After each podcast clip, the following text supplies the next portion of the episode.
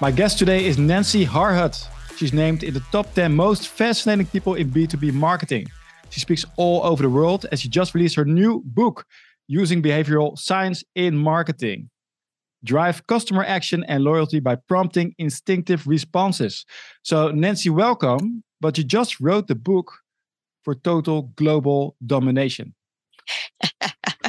well, uh, Alex, thank you for having me on the show. And yes, we're, we're going for global domination. That's fabulous. Okay. So, lo- how long have you had, had these aspirations to take over the world? Well, I, I, can't say that I've really had aspirations to take over the world for a long time. Um, I haven't even had aspirations to write a book for a long time, honestly. But uh, I would speak at these different conferences, and people would come up to me and say, "Oh, I want to buy your book." And I, first first time that happened, thought, oh, that's kind of sweet. You know, I don't have a book though. And then it happened again and then it happened again. And then uh, Kogan Page out of the UK reached out to me and said, I'd like to write a book. And I thought, you know, I think I'm ready to write a book. You know, let's take on the world. See, so you, you are taking over the world. So one of the things that you help corporations with is to unlock automatic yeses from customers. So the automatic responses, the triggers. So people are defenseless against your your strategies, your tactics. Well, you know, I, absolutely uh, do help marketers unlock the automatic yeses. I wouldn't say that people are are defenseless, but when you when you think about it, um, you know, there's probably three kinds of people that will encounter a marketing message. You know, a company sends out their marketing message, and um, or, or an entrepreneur sends out their marketing message, and there are going to be some people who think, awesome. I've been looking for this. This is exactly what I want. You know, sign me up. I'm going to get it.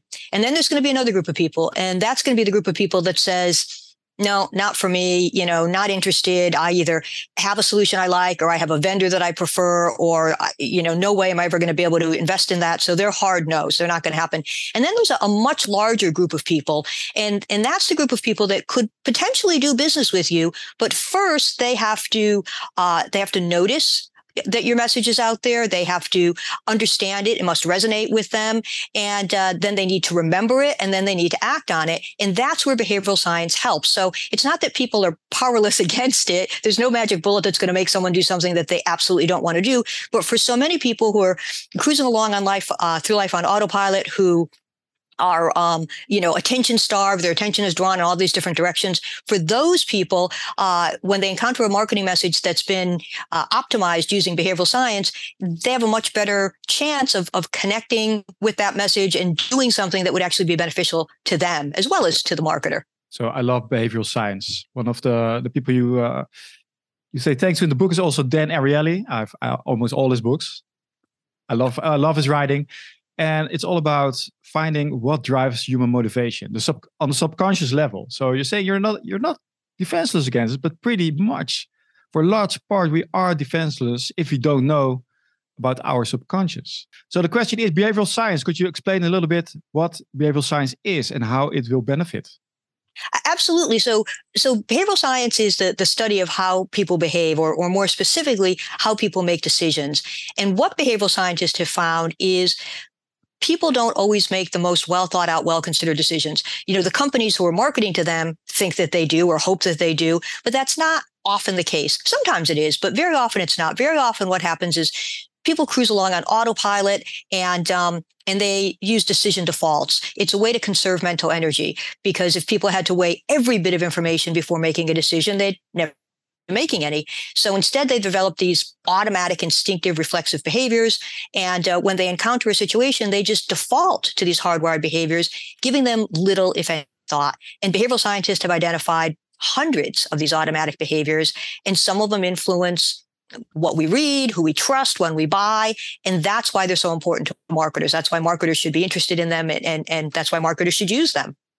So, aren't you scared when you read all these scientific reports, like, whoa, am I doing this? So I think um, I, I, do believe that you can't really force someone to do something that they don't want to do, but you can increase the likelihood that they do something that both you and they want to do or want them to do. So if somebody really doesn't want to get involved with your product or service, there's no magic wand that will make them. But for the people who might find it beneficial, there are a lot of things you can do to make it more likely that uh, that they will engage and that they will respond. And uh, that's what I like to focus on. So in in the book, you talk a lot about the shortcuts in the brain. You have a long list. So it's and what I love about your book, it's very practical. We all know the Science of Influence by Cialdini, And he also gives a lot, a little bit of practical uh, data. But you also have a background in marketing, so you actually use it in B two B marketing. So you know the results. You're absolutely right. Um, I, am not a academic or, or a researcher. I'm an actual marketing practitioner. I, I work in um, in advertising marketing. I have for my entire career. Now I have a small agency called HBT Marketing, and we focus on actually adding behavioral science to marketing best practices. So when uh, when I sat down to write the book, I wrote it so that it was very short on science. You know, the title is Behavioral Science and Marketing, and people think, "Ooh, science, lab coats, test tubes, what's going on?" But it's very short on science. Not a lot, not a lot of science, just enough science so that you go, "Oh, now I understand how that works." And there's much more about how to apply it in, in marketing. Very practical, actionable techniques, mistakes to avoid. You know, different ways that you can apply a particular technique, checklists, uh, key takeaways, case studies with examples. So uh, anyone who's who's looking to use this will find it very easy. It's very actionable. Um, it's easy to get through. It's easy to read. You can dive in and out of it. You don't have to read one chapter after another after another. You can, you know, uh, parachute into a particular chapter if, if it's of interest to you. If there's a particular marketing problem that you're trying to solve, and there's a chapter that you know is especially relevant, you can go right into that. So it's an easy to use kind of hands-on handbook for for marketers, and it really is very practical. I've I've been doing this for a number of years. And so I've had the opportunity to gather a lot of data, to do a lot of testing, to see what works and to also see what doesn't work. So it's very, uh, you begin the book with uh, tap into the emotion, also in B2B companies. And I think that's uh, that's very significant what you say because we we keep thinking it's rational behavior, but what are your views on this? And also, you say even highly intelligent people Yes, it's true. um, you know, a lot, a lot of times uh, marketers like to think that people are very deliberate in their decision making and, and they weigh the pros and cons and they do the cost benefit analysis and and they're you know they they depend on the facts and the figures and the speeds and the feeds and and they make very data driven decisions. And while that does sometimes happen very often it doesn't. There there's a lot of research that shows that humans actually make decisions for emotional reasons and then they later justify those decisions to themselves and to other people with rational reasons. But that that initial decision whether it's in a b2c environment or a b2b environment that initial decision is driven by emotion. There was a researcher named Antonio Damasio, and he studied people who were um, who had sustained injury to the parts of their brain that controlled emotion. And what he found was they were virtually incapable of making a decision, even a decision as simple as, what would you like for lunch today? They would go around and around and around. They, they couldn't land because humans need to access that emotional part of their brains. We did some work for a, um, a business intelligence software company. And so the idea of, of, of their product was they would take data uh, from different silos and they would bubble it up so that people could get a 360 degree view of it. So if you think about it, that's, you know, that's, that's a pretty important thing. And there are a number of different ways they could have approached this. They could have rolled out marketing that explained exactly what they did. You know, you have a problem. Your data is siloed. Uh, as a result, you can't see all of it. And so you're making decisions with less than optimum information. You know, we have the solution for that. So they could have done that. Or they could have taken it a step further and said, you know, here's the situation. You don't have all the data you need to make decisions so that you're making decisions that are probably going to be wrong. At some, at some point, you're going to make the wrong decision because you didn't have the right information. And that's going to be costly, you know, but they ended up test, testing and rolling out a third approach, which was very emotionally driven. They talked about what it must feel like for the person who's making these decisions, knowing that they don't have all the data, what it must feel like for them. And, you know, if you're a high level executive or if you're running your own company and you're making decisions and you know that there's some information out there that you can't put your hands on that's a problem. You second guess yourself. You have sleepless nights. You, you know, you have agita. You know, you, you can't eat. You can't, you know, and so we we ran with that that thinking, that emotion. And so we had headlines that said um, the delete button for that voice in your head, or the antacid for a diet of tough decisions. We, we really focused uh, on, on the emotion. That's how we led in. And then, of course, we talked about the problem, uh, the, the, product rather, and what it did and, and how it would help. But we led with that emotion.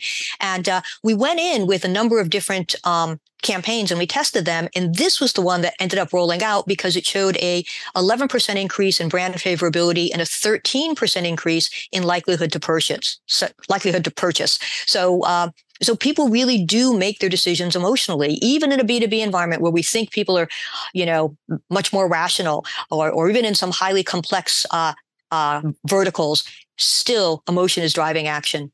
So twisting the knife.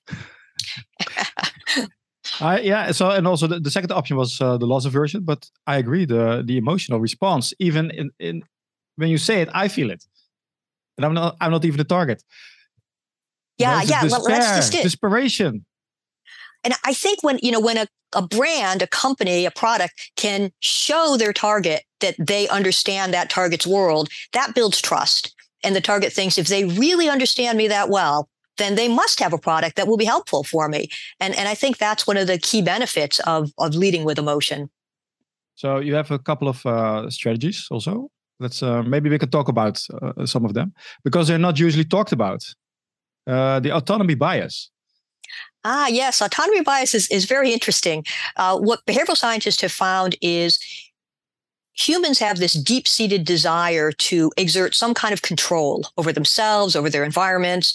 Uh, behavioral scientists talk about it as agency, but they want, you know, some kind of control, some kind of agency over, over decisions. They don't like to be forced to do certain things. And um, one of the things that makes people feel like they have control is to give them a choice. So if you give somebody a choice, they get to make a selection. They feel like they're in control.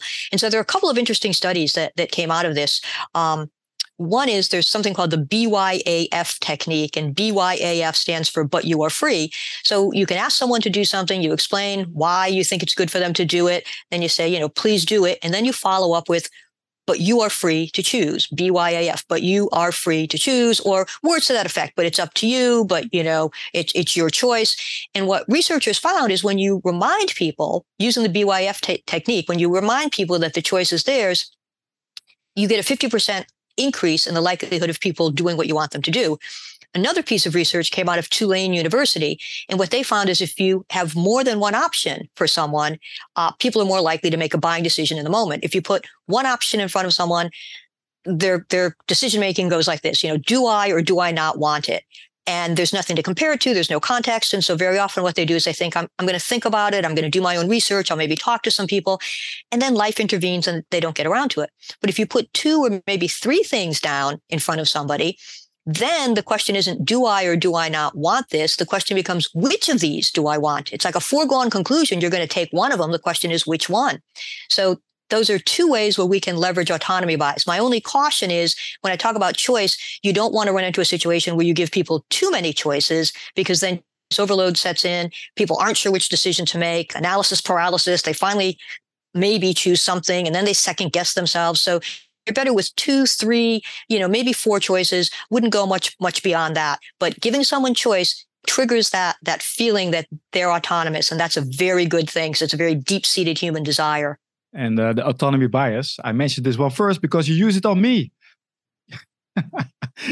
during our email exchange, and I know I saw it because I use it all the time. Yeah, it's it's, it's a very good technique. Um, I I uh, years ago I worked for a an agency and my creative director's name was Frank Parrish and he was he was trying to convince businesses to choose AT&T for their long distance service. And up until then, they had had no choice. They had to have AT&T. And now, you know, regulations had changed and now they had a choice. And so, of course, AT&T wanted to make sure that they hung on to as many as possible. So we would be sending out all of these, you know, messages telling people to make the decision to stay with AT&T. And we had a certain amount of success, but we had one last opportunity. And uh, I remember Frank saying to me, he was thinking about it, thinking about it, thinking about it. One day he came into the agency and he said, I've got it. I know what I'm going to do. And he opened, it was a letter at this point. He opened the letter by saying, You have a decision to make. And if you don't make it soon, somebody else will make it for you. And they got a, like a 38.4% response rate. And uh, at the time, he didn't talk to me about autonomy bias. I'm not even sure he was familiar with the term at that point, but he talked to me about the fact that you've got all of these business people, and what would you really hate as a business owner? You would hate to have someone forcing you to do something, someone making a decision that rightfully you should. And I thought that was a wonderful example of autonomy bias.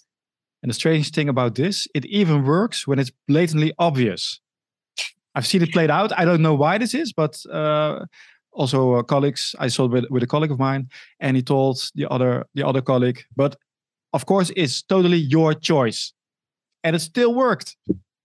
So yeah, it's very it's, a deep desire. It's fun.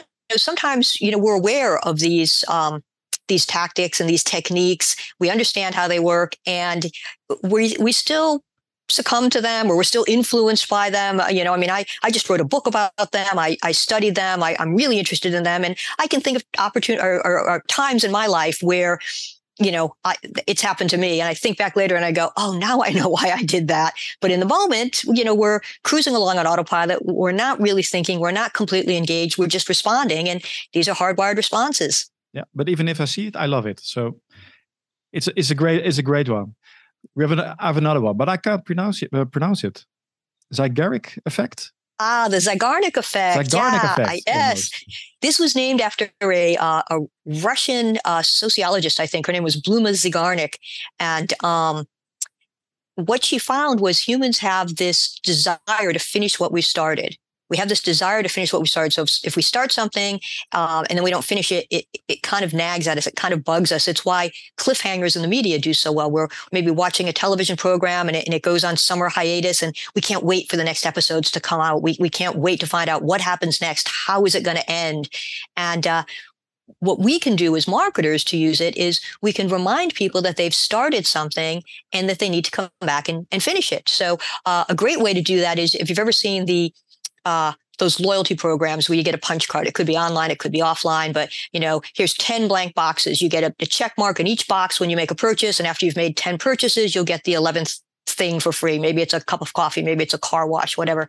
So you can give somebody a card with 10 blank boxes, or you can give them a card with 11 boxes with the first box pre-checked. So in both cases, there's still 10 blank boxes. There's either 10 blank boxes or there's 11 boxes. 10 of them are blank. The first one is pre-checked. What researchers have found is when that first box is pre-checked, people are more likely to take the action to get all the other boxes checked. It's because it started, they want to finish it. And it's something like a, I think an 80% likelihood that they will get the rest of those boxes checked when you start out with the first one pre-checked. So 80%. It's, it's really interesting. It was, it was, it's something, it's not exactly 80%. I don't have the number right, right in front of me, but it was, it was a very high percentage, 70, 80%, something like that.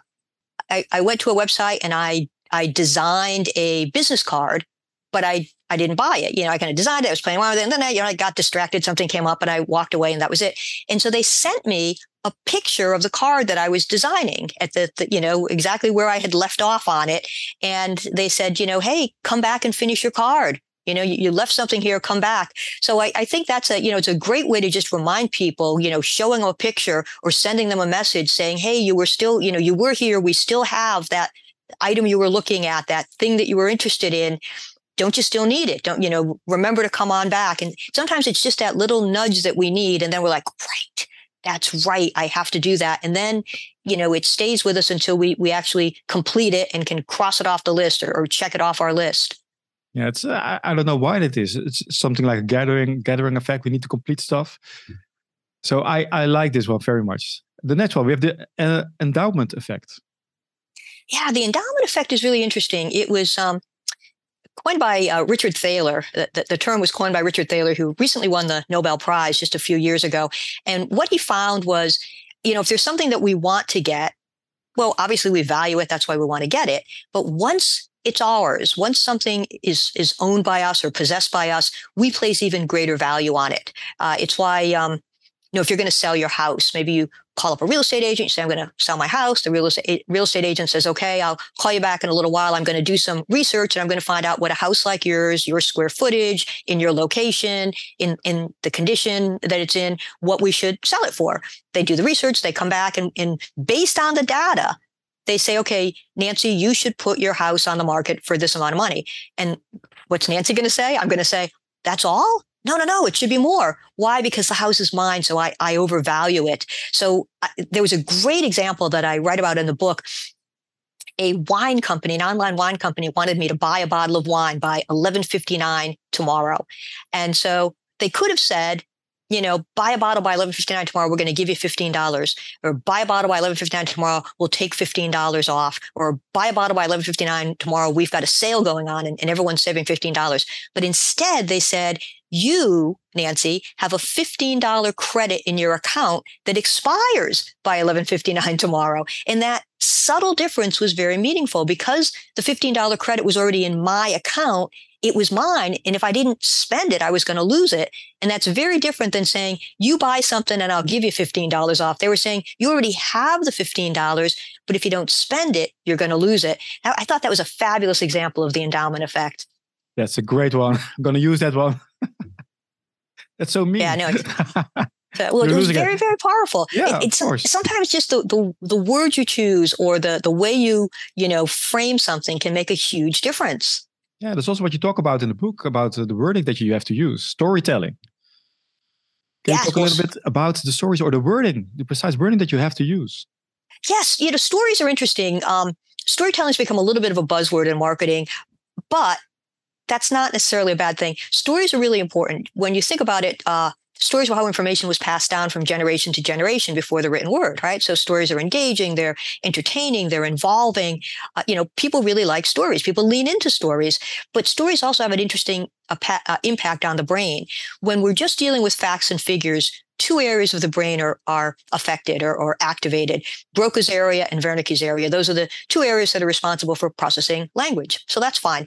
But when we tell a story, when somebody listens to a story, other parts of their brain get activated. If, if you hear about somebody running down the street or racing into a, a burning building, that activates the motor cortex in your brain. Or if you read about the the aroma of freshly brewed coffee wafting under your door in the morning, that would activate the olfactory cortex in your brain. And the, the net net here is the more parts of your brain that are activated, the better you understand something and the longer you remember it. And when you think about marketers, what do we want? We want people to understand our message and we want them to remember it. So storytelling can be really, really effective in, in that respect. Researchers have also found that the when someone's listening to a story, the storyteller and the story listener end up on the same wavelength. Their their brain waves actually synchronize. So you're not just on the same page; you're literally on the you know the same wavelength. Your your brain waves synchronize, and um, stories have been you know have been said. Uh, or the thing they say about stories is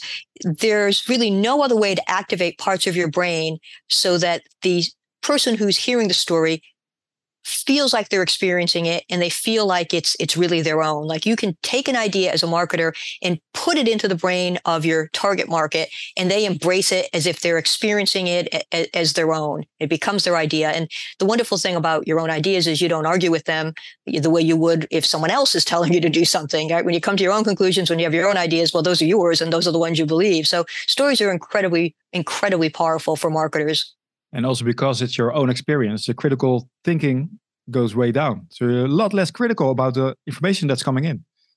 Absolutely absolutely. Your uh, your defenses go right down. And that's why you know when we, we were talking about uh, word choice and a lot of times when we're telling a story you know we use the word imagine you know uh, imagine you know this is going to happen imagine this. When you hear the word imagine right away you relax, your defenses go right down because we're not talking about facts. We're not talking about reality. We're talking about imagination, you know, so that opens things up. But then when you ask someone to imagine something, they create a mental picture. And here's what happens. No one will ever do anything unless they can first imagine themselves doing it they, and, and, and, until they can see themselves doing it. You know, if, if you said to me, Nancy, would you ever jump out of an airplane? I would say, Alex, no, I, I could never see myself jumping out of an airplane. But that's very telling. It's like we won't do what we can't see ourselves do, what we can't imagine. And when we tell someone to imagine something, they create a mental picture so they can actually see it. And when they create that mental picture, it's personalized to them. They're the ones creating it. So it's, it's perfect for their situation. And that's another thing that makes it so persuasive. So let's, uh, let's jump right in with uh, the gap theory, because imagining, you have to see beyond the gap. Yes, yes. So information gap theory is interesting. There's a researcher named George Loewenstein. He's a neuroeconomist and, and he did some work in, in the idea of information gap theory. And what he found was if there's a gap between what you know and what you want to know, you'll take action to close the gap. If there's a gap between something that you know and something that you want to know, you're compelled to find out. You'll take that action. And uh, so that's why, you know, when marketers can use words like who, what, where, when, why, or the most, or the least, or the best, or the worst, that can really activate this idea of a information gap because we don't know well what is the best or what is the worst or what is you know why is this or who is this? And so we'll take the action to find out and researchers have found that getting the information in and of itself feels like a reward and the brain processes it that way. You know when we actually obtain the information it's rewarding brain chemicals are released and it, and it feels good. So when marketers can tee up an information gap particularly using who what where when why how that's a great way to, to increase engagement and action and you also get right to, uh, into with the open loop again. You want to close that loop, so you create the gap. Do you have some uh, maybe a practical example of how you uh, use this in the yes. campaign, maybe? Yeah, um, we were doing some work for a company that sells insurance to dentist. So there you have two really exciting topics insurance and dentist, right? So, I mean, I'm kidding. Obviously, they're not yeah. the most exciting topics, but, but uh, they were going to be at a trade show and they were going to be at this trade show and they were going to have a booth at the trade show and they were going to be surrounded by all these other uh, companies at the trade show that were introducing the latest products and services, the newest advances, the newest equipment, all this, you know, great technology. And here they were sitting there selling insurance. So you can imagine how not very popular their booth was going to be. So they're trying to get out ahead of it. Like, all right, what can we do that will get people to come to our booth? So like, well, all right, we could we could give away really great stuff. I mean, that'll that'll attract people, but you know, it attracts them for the wrong reason. You know, where go to booth 17, they're giving away money. Okay, lots of people will go, but you know, you're not going to get any business out of it. So we thought about, thought about it, thought about it, and the creative team came up with a really interesting solution they found that um, if you're a dentist and you need life insurance, the optimum amount is about uh, five to seven years worth of your salary. That's kind of like the the rule of rule of thumb, I should say, the average amount. The you know, if you have between five and seven years of your salary as uh, as amount of life insurance, that's a good thing for you as a dentist. So they rolled out a campaign that was find your five to seven. And so it was, people didn't know what exactly it was, you know, find your five to seven. And then they said, you know, dentists usually have a higher five to seven. And so they intrigued people that way. And people wanted to know, well, what is a, a five to seven? How does it apply to me? Why do dentists, which is my, my profession, have an even higher one? So they got a lot of booth traffic. People were coming over to the booth. And then there was like a little online quiz that you could take that, you know, basically helped you figure out how much insurance you should have. You got to find your five to seven, right? Um, but while you're there taking the quiz, you know, the um, representatives at the booth could talk to you. You, you know, gave them your email address, you know, so they could follow up with you later. So it turned out to be a very successful promotion. So here they were selling life insurance to dentists, but they used information gaps theory to get a lot of people interested because they talked about it in a way that people wanted to find out more. I never heard this one before. I love it. it's a great one. Thank you. Yeah, it was it was pretty successful. Find your yeah. five to seven. It's very cool. Now we got into the little bit darker ones. The automatic compliance. Ah yes automatic compliance. So the word because is what's been known as a or what's been called an automatic compliance trigger. So what happens is when we see or hear the word because we just start to agree before we've even processed what comes next, before we even look at the words or process the words that come after that word, because we're already agreeing. There was a researcher at Harvard, her name is Ellen Langer, and she conducted this photocopier experiment. So they were lined up, she used a photocopier. She sent someone to the head of the line and she instructed them to say, uh, excuse me, can I cut in front of you? And 60, 60, 60% of the time, people said yes. So that was our baseline. She repeated the experiment a second time and this time she instructed the person to go to the head of the line and say, Excuse me, can I cut in front of you? Because I'm in a hurry and I have some copies to make. 60% number climbed to 94%. And as we hear this, we think, well, they said they were in a hurry, right? But Langer repeats the experiment a third and final time. She instructs the person to go to the head of the line and say, Excuse me, can I cut in front of you? Because I have some copies to make. So the 94% number dropped to 93%, statistically insignificant. That's still a huge lift over that baseline 60. Now, when you think about it, everybody standing in that line was standing in that line because they had some copies to make, right? You don't stand in line at the photocopier to get a coffee. It doesn't work that way. But what happens, what, what, uh, you know, what happens is we, we just stop listening. Dr. Langer identified the word because as an automatic compliance trigger. When we see it, when we hear it, we just assume whatever's coming next is a legitimate reason and we we start to agree we just start to agree without even processing what comes next so it's very very handy i always say to my clients you know a lot of times you'll talk about your product or service the features and benefits uh, you know where it's available how much it is that's not enough. You still need to close the loop and s- explain to people why they should get it. And it doesn't have to be this incredible reasons. You know, uh, get this and you'll earn a million dollars, you know, get this and you'll 10x your profitability. That would be great to say if you can, but a lot of times you can't. So you might want to just say, you know, because this will be really helpful, because you're going to find that this is a, a really great product, because you're going to really enjoy this. But just provide that reason why, and it just makes people more likely to comply. It's so strange with the copier.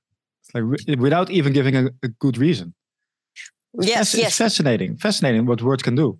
So you have a lot more. Uh, well, let's talk about a number of these triggers because you have uh, another another one. So, um, so some of them are actually um, almost counterintuitive, if you will. So, uh, one of them is um, the idea of the reciprocity principle, give to get, and uh, basically what it what it says, and uh, you know, this is a this is a big principle of Robert Cialdini's. If you do something for someone, if you do a favor for them, if you give them something, even if they didn't ask for it, once they're in possession of it, they now feel obligated to you and they feel that they'd like to return the favor and th- they feel like they owe you until they can even the score. So it's why a lot of companies should embrace this idea of give to get, you know, put out helpful videos, give away free samples, um, you know, provide information, provide free trials because uh, once people take advantage of something like that, then when it's time to actually make a purchasing decision, you're the one they're going to return to because you help them out, you know, right up front. So we were doing some work for a financial services firm and they had some financial advisors who sold their product, but the financial advisors had stopped selling their product a year or more ago. So it's been over 12 months. They just weren't selling the product. And uh, so they wanted to do a campaign to try to reactivate them. So this might have sound this might sound counterintuitive, but we said, okay, we're going to send them a gift. And you might say, well, why would you send a gift to the people who aren't doing what you want them to do? You know, why not save your money and send your gifts to the people who are selling your product, who are selling the funds, reinforce that behavior? But what we did instead is we sent a gift to the people who had stopped selling our, our products and services. And what we chose was a New Yorker cartoon. And it was a cartoon about some, you know, young salesperson selling retirement services. So it was appropriate. In the caption of the cartoon was the individual recipient's name. So yours would have had Alex in the name, my, you know, in the in the caption. Mine would have said Nancy in the caption. So it was a it was a great cartoon. It was personalized. It was framed. We sent that along with a note from the wholesaler saying, "Hey, you know, uh, we'd love to just get in touch, tell you what's you know what's going on, see how you're doing. Uh, you know, time to kind of basically time to check in." And uh, what they ended up doing was they they picked up sixty eight million dollars in incremental business as a result of that campaign because people didn't ask for the cartoon; it just arrived. You know, they, we had sent an email saying, "Watch your mailbox; it'll be coming soon." And sure enough, it, it arrived, and there it was, and it was it was cool. It had your name on it. It was framed. They're going to hang it on their office wall. They're looking at it all the time, so it's top of mind. And then you start to feel like, oh, gee, you know, they said I should give them a call. Maybe I should, you know. And uh, and for the people who didn't call on their own, the wholesaler called them. And when the call comes in, you feel funny saying, oh no, I don't want to take the call because you're looking at the gift they sent you. $68 million in incremental business that they trace back to that one campaign. So pretty powerful stuff. And it's it, don't don't think you can get away with a cheap gift. It has to be something that's in the office. It's they want to uh, look at. Yes. Well, you know, I mean, I think a lot of, you know, a lot of the earlier ideas were, you know, a coffee mug, a sleeve of golf balls, you know, the, the things that, uh, that are pretty typical. And, you know, this demonstrated that uh, they put a little bit more thought into it. It was a, a lot, you know, a, a, lot more interesting in terms of a gift. Although, uh, you know, I would imagine that uh, you know reciprocity can be triggered even with a, with a small gift. There was a there was a researcher. His name was uh, Philip Kunz, and he sent Christmas cards to total strangers. He just went through the phone book. He picked out names of people he didn't know at random. He sent them Christmas cards. 20% of those people sent him a card back, even though they had no idea who he was. So that's just the way humans are wired. We're very civil. We, we like to return favors. We like to answer in kind. You know, we don't like to owe people. Was that the car salesman with the cards? Uh, no, he was not a card salesman. Okay. No, no, he no, was a, car, professor. A car, a car salesman. Oh, was it a car? No, no, no, I don't think so. He was, okay. uh, he was a professor. So, uh, how, do you have any tips on how to uh, give value to the free stuff you give? But you talked about the the white reports, the videos, but when you when you send them, the value decreases, and people get them. So, do you have a way to make sure that they know what the value is? That yeah, that's an interesting question, Alex. Because you know, on the one hand, uh, we know that that free is a very powerful word. Uh, if you use free or complimentary in a subject line for your email, for example, free will get you twice the number of opens that, than the word complimentary. I mean, we have this visceral reaction to free. Dan Ariely writes about it in his book. He has an entire chapter in his book, Predictably Irrational, about it. And he said, free produces such an emotional charge in us that we far overvalue the, the free item.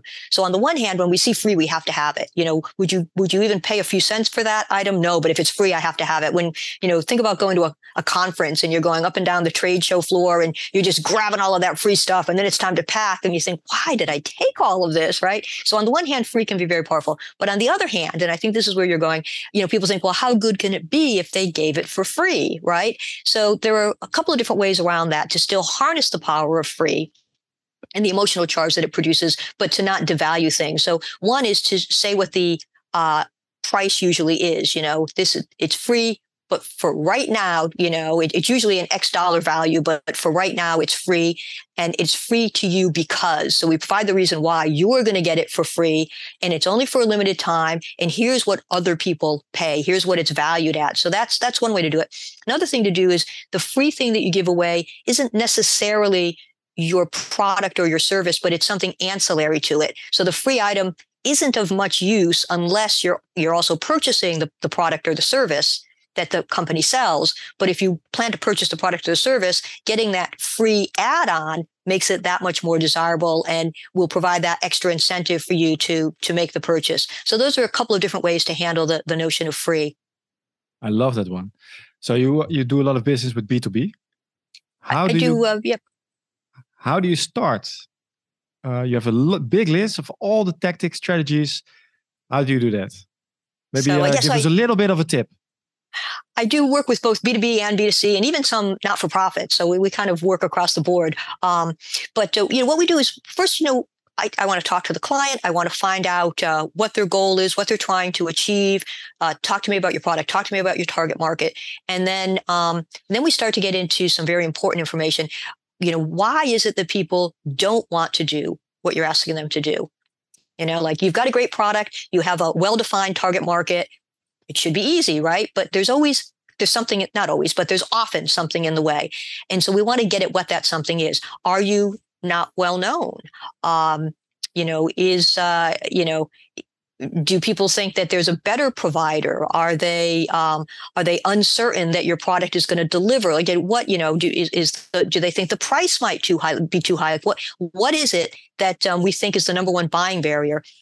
And then once we know what that buying barrier is then we can start to look at uh, the behavioral science principles that we might use to to counteract it. So i have 17 chapters in the book. In those 17 chapters i think i list 25 or more um, behavioral science principles. They're my go-tos. They're the ones that I use, uh, you know, pretty often. I found that they work. It's not that there aren't more. There definitely are, but those are, you know, for for someone who's looking to to hit the ground running, to start using this, I've got those 25 in there, and uh, and that's a, you know, it's it's a great way to do it. It's like, all right, um, you know, if if you're launching a new product or you've started a new company or you're moving your company, you're expanding your company into a, a geographic area where um, you're not well known. Like in all of those cases, the buying barrier might be, I don't know if I should trust these people. I, I don't really know who they are. So then, you know, you might want to say, well, all right, we're going to test some social proof and we're going to use testimonials, or we're going to talk about the number of years we've been in business or the number of customers we've uh, uh, serviced, or we're going to talk about uh, this being our most pro- popular product, or we're going to talk about the fast growth that a particular product of ours is experiencing. All of those are indications of, of social proof.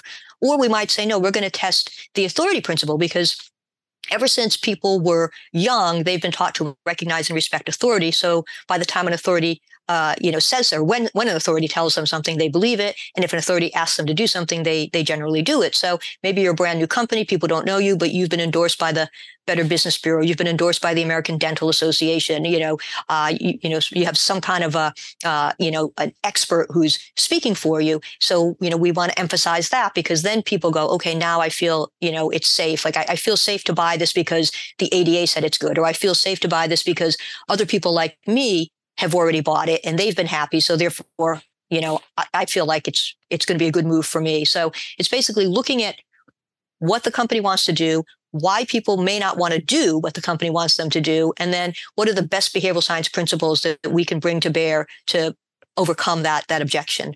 So that one is also interesting. Why don't the people do what you want them to do? How do you find out? Because if you ask people, they lie without knowing it. What's your trick? Uh, you're absolutely right about that, Alex. Uh, you know, if you, if you do ask people, they'll they don't mean to lie. They'll tell you, you know, what they think the answer is, but very often why they do things is not really why you know it, it isn't something that they're aware of. There are factors uh, at play. So uh, you know there are a few different ways to go at it. You know there are there are ways to do research with researchers who are skilled in behavioral science who have a, a way of, of eliciting your real uh, your real response not necessarily what you're saying but what you're what you're really responding to. So there are certain behavioral science um, infused research firms that, that can get at that. Another thing uh, we like to do is we like to talk to um, customer service people. We like to talk to salespeople. And what we ask are, you know, what are the questions you hear? Uh, why do people call to complain? Uh, you know, if if uh, if people want to cancel their order or they want to return the product, why is that? Uh, if people buy and then they're confused and they call uh, because they need help, you know, where do they need help? So some of it is just, you know, checking in with the, the people on the front lines, whether they're the salespeople or the customer service people, to hear, well, you know, what are what are people saying? You know, um, salespeople, it's like, all right, I, you know, I, I can't seem to make a sale because, uh, you know, people say, I, I don't know who you guys are. Well, all right, that's helpful information. So um, it's not always. You're absolutely right, Alex. It, it's it's not always easy to to figure it out. But what we do is we we take our best guess. You know, if we know that we're brand new in the market, if we know that we're considerably higher price than our competition. Um, you know, if if we know that um, we have a very niche market and there's an established competitor that's already playing there, you know, you, you start to you can start to uh, take a pretty good guess at what some of the buying barriers might be. So it's always about testing, testing, testing. So the book is more like, uh, let's say, a sales Bible or behavioral science Bible right? So you can you can leave it next to your desk and you can read it and use it. So you don't have to read it over and over again. I think you're absolutely right. It's uh, it is all about testing. Um, you know, what works for one company or, or one campaign may not work for the next. What didn't work in the past may may work in the future. So it really is about testing. But what it's about is helping you to test better, to have a, a, a better educated guess, to give you ideas to test that maybe you hadn't thought of before, to see where other people have succeeded. So you can say, all right, I can try to apply that here. So it's like a, a, a sales Bible or a hands-on handbook, very practical, very actionable, very tactical, uh, so that you're you're armed with um, an advantage when you go out there. All marketers should be testing, but this is going to give you a better shot of getting good results. It's going to increase the likelihood that uh, you're going to get the response you're looking for. So the book is titled "Using Behavioral Science in Marketing," and uh, it's uh, you can buy it anywhere. But you have to. I have to. You're also the the owner of HBT Marketing. So HBT marketing, uh, HBT stands for human behavior triggers because we're all about putting uh, human behavior triggers into marketing best practices in order to increase uh, engagement and response for our clients. We increase the likelihood they get the response they're looking for. So uh, HBT, human behavior triggers. Yeah, but that's not all. There's also the M, the K, the T, and the G. M, the K, the oh, oh, we shorten, yeah, hbtmktg.com. Yeah. Yes, yeah, we short, shorten the word marketing. So it's uh it's a little bit more concise and fewer keystrokes. Yes, hbtmktg.com. I'm ashamed of myself because I didn't see it. It was marketing in the end. But I thought, what, what are these letters? uh, so, yeah, but I'll, I'll put the link in the URL, of course, for everybody to learn. So I hope you'll come and speak in the Netherlands. I'm going to do my best uh, to get you here. Maybe there's an offer you can't refuse. So I'd like to thank you a lot for this uh, interview. You have a lot of information and it's a pleasure to listen to you and a lot of new insights. So that's great. Well, Alex, thank you so much. It's been a pleasure to be on your show. Would love to uh, see you in person in the Netherlands. That would be wonderful. Uh, but thank you so much. This has been a lot of fun. I've really enjoyed it.